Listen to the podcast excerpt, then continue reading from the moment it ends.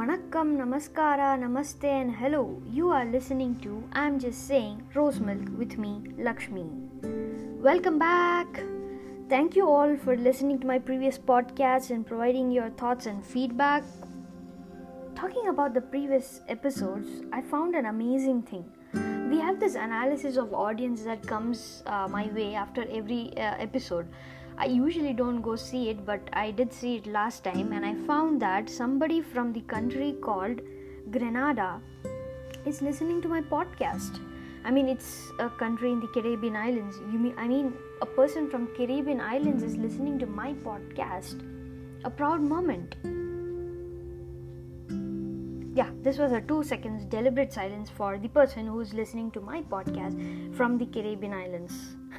Jokes apart, but seriously, thank you for your continued support, and I would suggest if you find it useful, please share it with your friends and family.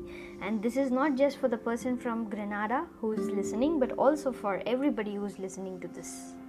Thank you. Let's quickly jump into the third topic in this third episode, and it's going to be like this. I must coffee before you can talkie. How many of you drink coffee every morning or a tea?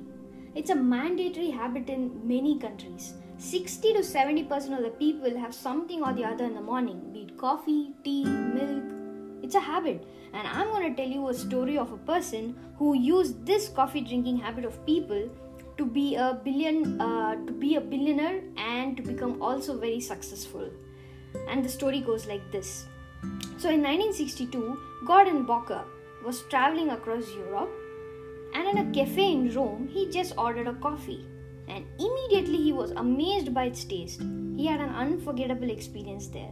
So he had to come back to US, and in Seattle with two other friends, he started this coffee shop where, it only roasted the coffee beans and sold the coffee beans. So in the same time frame, there is this other story running in US itself. So there's this young boy who was just about to join college. His name was Howard Schultz, and he was from a very poor background, and he was the first person in his family to join a college through athletic scholarship. But because of a big injury, he had to quit football and he had to pay for college. Because of this, he had to join various jobs, bartending and many other jobs, to pay for his college. I've also heard that he had to sell blood a couple of times to pay for his college. But somehow he finally graduated from college and he got into a company. He worked there very hard for many years and reached a high position. Everything was happening fine and he was living a very peaceful life. But somewhere he felt something was missing. And in 1981, a normal day, he noticed that a small retailer store is placing enormous orders of these coffee beans. That was kind of very weird for him. So he decided to go down and visit that coffee shop. So he goes there and he sees they are selling coffee beans, and sometimes they also give coffee for tasting. And he was completely hooked to the coffee that was served to him there. And he wanted to join the three people, gave a business proposal, and he was rejected at first, but later they agreed and he joined them. A year passes by and he was sent to Italy for some show, and that is where a big revelation happens to him. The coffee stores there do not sell coffee as a commodity but in cups. There were so many varieties of coffee like the cafe latte, cappuccino, espresso, and he knew that nobody in the US knew about this. So he went back to his partners with this idea of selling the coffee in their store not as a commodity but in cups, a cafe. But they buried his idea and told they don't want to start a restaurant.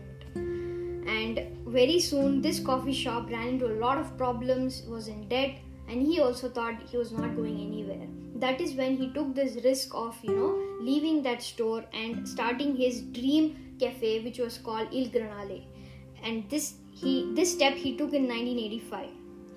For starting his cafe, which was called Il Gunale, which means newspaper in Italy, he spoke to 242 investors over a year, of which 217 rejected his idea by saying, "Who sells coffee like this? And what does Il Gunale even mean? How to pronounce it? And who's gonna buy a coffee for $1.50? but with whatever money he could raise with the investors who agreed, he used that and he started his first store. He did a lot of mistakes initially, but later caught up, and then it actually became a successful store. Everything was going smooth, and that is when this came up. You remember the first partner, the first cafe shop that was there? So they put out news that they were, in debt and they want to sell. And that is when Howard thought, yes, I want to buy this store to keep my dreams alive. But he had to raise $3.8 million to buy it. He convinced all his employees and investors that they could be shareholders if they invest in this new store. It was very difficult, but somehow he, with great difficulty, bought that coffee store. And his dream came back alive. The coffee shop that I'm talking about is Starbucks, and Howard Schultz is the ex-CEO. He is not the original founder of Starbucks, but he had this goal to build this relationship between the man and the coffee. Just by this thought that most of us are habituated to coffee or tea at some point in the day. If I end this story here, it's again a rags to riches story, which you can get from anywhere. YouTube, rags to riches is a big thing they talk about, but that's not my idea. Where I find him successful is a big question. It's not when, his net worth is 370 crore USDs. No. It's when I found that how he takes care of his employees. He calls them partners. All the medical facilities are given, dental care is given, school and tuition fees are taken care of, and many more. He wanted to build a company which his father was never able to work for. A company that treated the employees how his father and family wanted to be treated.